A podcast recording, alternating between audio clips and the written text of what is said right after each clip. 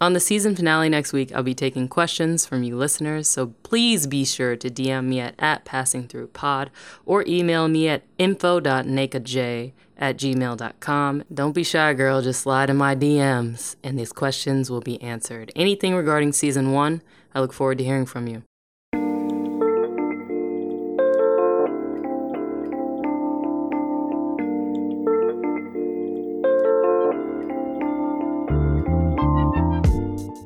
In this sixth episode of Passing Through, I talk about the first solo trip that I ever took, the incredible strangers I met along the way, and it showed me that a lot of us are trying to connect a part of ourselves to the whole. So I hope you guys enjoy episode six of Passing Through, Utah. Okay, I'm lost. In the middle of nowhere, Arizona, on what looks like either a reservation or someone's personal property. I slowly twist the steering wheel, my left hand shading my eyes, trying to spot a sign for Antelope Canyon. Lightly pumping the brakes, the car came to a complete stop in a clay stained driveway, the desert earth painting everything red. A woman peered through the front window of an antique wooden ranch. Two gargantuan oak beams balanced a roof fringed with coral shackles. The house was encased by a huge porch, the kind that serves as a centerpiece for family functions. She scurried to the front, squinting, carefully studying my vehicle. I sat in my car looking at Google Maps, then the house, Google Maps, then the house, Google Maps, and now this woman approaching. This definitely wasn't it. A loose, smooth cotton shirt outlined her frame, a stark contrast to a face roughly embellished with wrinkles of wisdom. Frowning, she gestured for me to roll down my window with two tough hands the color and texture of distressed leather. Can I help you? She asked. Uh, I'm looking for Antelope Canyon. Is it is it anywhere around here? I stuttered. Her look quickly waned from suspicion to irritation. This isn't it. This is my land, she said sternly. Okay, uh, thanks, I replied, swiftly rolling out my window and putting the car in reverse. I had no idea what I was thanking her for. Maybe I was thanking her for sparing my life, because her house was literally in the middle of nowhere a speck of dust amongst vast desert dunes. That porch was probably made of lost traveler bones, whittled, sanded, painted, then wrapped tightly around the house as a warning. I'd been pardoned by this mystical being, and I was thankful. A month prior to my Southwest excursion, I sat in my office stalking photos of Zion National Park, Horseshoe Bend, and Antelope Canyon, all places that looked interstellar, almost like a tangible Mars. I'd just returned from my first trip back to Cambodia in 13 years, and my love for photography was really taking shape. The trip broadened my palette of exploration, initiating an appetite for adventure that had to be fed. If five year olds were navigating the bustling streets of Phnom Penh with the confidence and poise of seasoned adults, I could captain my way through Vegas, then to Utah, then to Arizona. Who was going to come with me, though? I would take my boyfriend, but he's in a funk busy trying to find employment. My sister's in school, my friends are in school, my brother's working. I guess that leaves me, myself, and I. But I'd never taken a solo trip before. A knot of nervousness formed in my stomach, allowing my neurotic self to rattle off questions over my mind's PA system. Uh, self? Hello? Can you can you hear me on this thing? What if we get lost? Kidnapped and turned into a lampshade. Sent to some makeshift jail in the middle of Utah attacked by wolves, pricked by something poisonous. What if our rental car breaks down in the desert and we die of thirst on the highway? Thankfully, my inner voice of reason stepped in, grabbing my mind's mic, acting as an Alka Seltzer to my anxiety. Hello? Hi. Those are all things that could happen even if you went with a friend. The chances are slim and be safe, not stupid. Keep your shit locked, gas in your tank, mace in your bag, and drive during the day. Use the internet, plan this shit out before you go. You're right. My neurotic self agreed. I booked a ticket to Vegas with the rental car included the next day. I stopped by my parents' house the following morning to collect some clothes and shoes for the trip. I was greeted by my mom leaning over the sink washing dishes, pots and plates clinking, shiny soap bubbles ascending then bursting as she rhythmically scrubbed. Hi, Nana, she said, smiling. I kissed her cheek and leaned against the kitchen island to inquire about her day. I'm going on a trip next week. I finally spit out 20 minutes later. Oh, really? Where are you going? Who are you going with? she asked, drying off her hands on a small checkered towel. I'm going by myself, I mumbled, assuming that she'd protest because I'm a young girl, safety, etc., etc. I'd already created a list of reasons why it was a good idea just in case she had a rebuttal. I think that's a great idea, she said, nodding. Wait, what did she just say? It's a great idea? It's a great idea to be taking a flight out west, renting a car, then driving through three states in one weekend without my boyfriend's siblings or friends? I'd too soon forgotten that my mom, when my age, was traversing foreign lands in a language after escaping a genocide that killed a third of her country's population. She was one of the bravest, most independent women I knew. My expectations regarding her response were rooted in my perceptions of her as a mother, not as a person capable of complexity. Really? I asked, looking for some sort of explanation.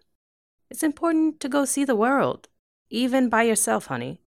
You spend a lot of time with Cam, with your friends, take time to think somewhere else. Reflect on the past year, have fun, figure out what you want, and pray too, Nana. I kissed her goodbye and loaded my things into the car. When I pulled into my apartment parking lot, I took the key out of the ignition and sat thinking. How am I going to frame this to Cam? Is he going to think I'm distancing myself by taking a solo trip? How would you feel if you were him? My mom's voice interrupted my introspection. Take time to think. Somewhere else. I patiently waited behind an elderly couple at the Hertz rental car desk in Vegas. The next attendant signaled for me to come over. How can I help you? he asked. His hair jet black, generously gelled and parted to one side. He donned a mustache and tattoos that screamed, This is just my day job, baby girl. I'm here to pick up my rental car. I made a reservation online. Okay, I'm just going to need your license, please, he continued. Where are you headed? I'm taking a little road trip from here to Utah, then Arizona, I said proudly. Oh, cool. My friend and I did that last summer. It's really, really beautiful. You're gonna love it, he replied, finally breaking script and smiling. He handed me the keys and gave me directions to the parking lot.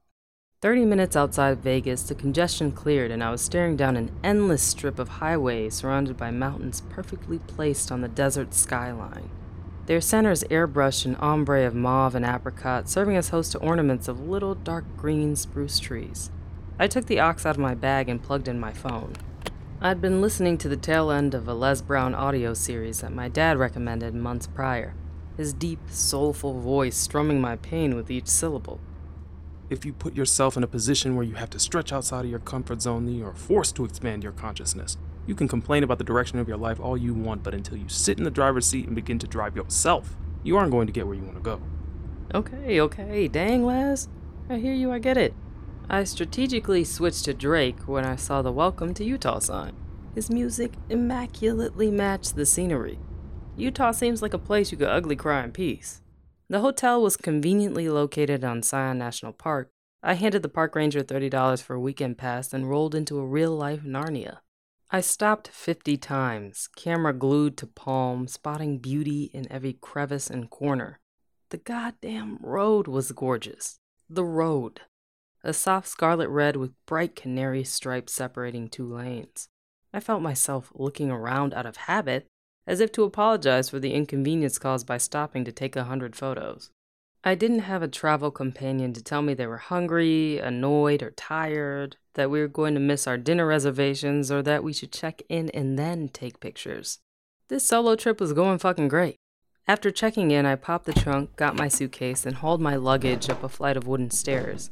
My room was a handsome mini suite, equipped with an espresso machine, personal balcony, two fluffy blankets for stargazing, and a heaven sent mattress set.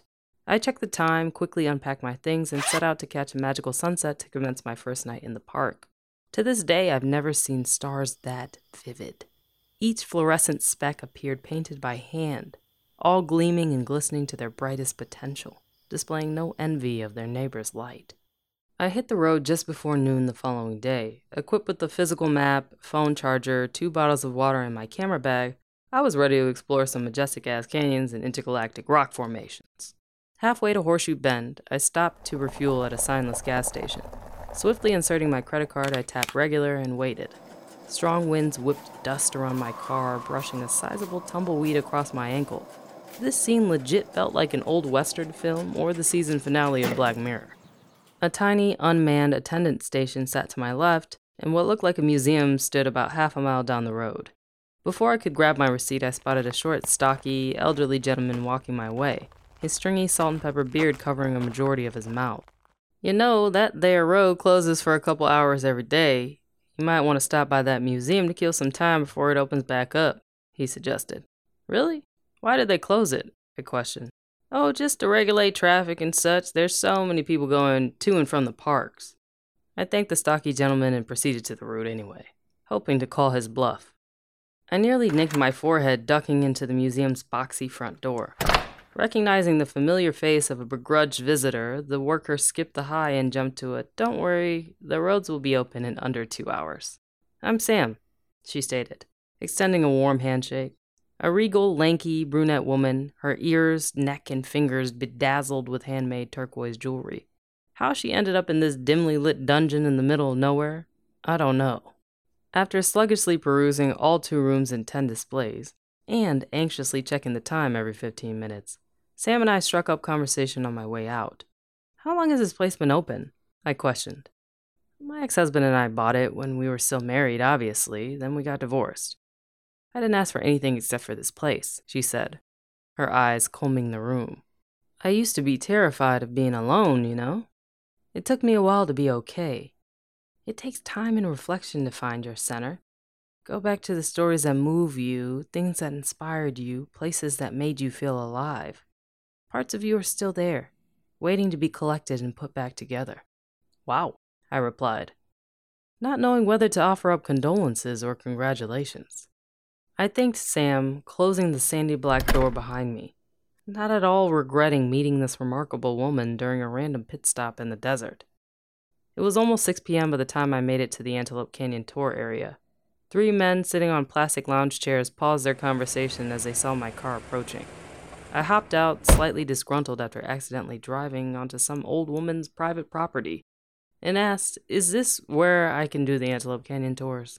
They mumbled to one another in their native language, arguing who to pin my tour on. Get Landrick to do it, the eldest one said in English. Landrick, they yelled. A chubby, handsome, baby faced man stumbled out of the back room. His name is Landrick, and he'll be doing your tour today, said the eldest one. Landrick looked up, smiling shyly. Okay, are, are you ready? Landrick asked. Yeah, whenever you are, I replied. Antelope Canyon was supernatural. Endless waves of orange engulfed you in a majestic maze.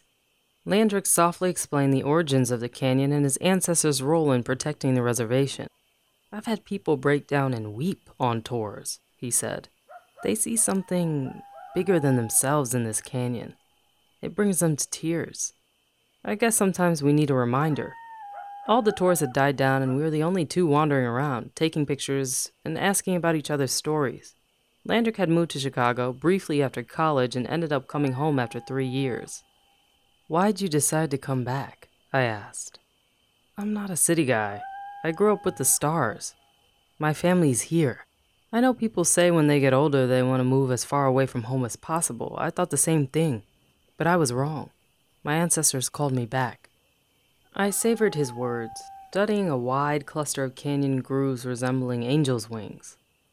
I hadn't traveled back to Nigeria at that point, but my soul recognized the pull Landrick described. Come on, I'll show you some of my favorite spots a couple miles from here. We can see them from the car, he said. Acres of purple mountains flashed past my window as Landrick narrated the scene from the driver's seat. This land means a lot to me and my family. There's only so many of us left. So, do you feel pressure to even marry someone of the same tribe? I asked. Of course, Landrick asserted. My cousin got so much shit for marrying outside the tribe last year, unless he teaches his kids about our culture, about our language. We're another generation closer to being gone. I used to think it was stupid, he continued. But that's how culture disappears, one person at a time. People die and everything they know dies with them. I make a conscious effort to ask now, a conscious effort to remember. For a moment, I sat in the passenger's seat, silent, watching the sky turn a milky magenta, decisively weaving Landrick's words into the fabric of my mind. He'd found the right relationship between himself and something larger than himself. This trip affirmed that even when traveling solo, you're never really alone. You're surrounded by people searching for parts of themselves that relate to the whole. They're passing through spaces, places, and experiences with people at the same time as us, facing perpetual peaks, valleys, trials, tribulations, triumphs, and joys. That's the thing that connects us, the thing that makes us human. When I returned home, I turned the key to my apartment door, kissed Cam, and plopped my body on the couch. How was your trip? he asked. Wonderful, I replied, hoping he'd show more curiosity this time around. Cool. I missed you, girl. I'm gonna run to the store real quick. A small tinge of guilt turned in my stomach the minute the door closed. I grabbed my bag, pulled out my laptop, and opened a web browser. It would be nice to take a trip with him, I thought. Jamaica? Hmm. No. St. Lucia? Hmm. Well, we both never been to Puerto Rico. My fingertips gently massaged my mouse as I scoured Travelocity.com.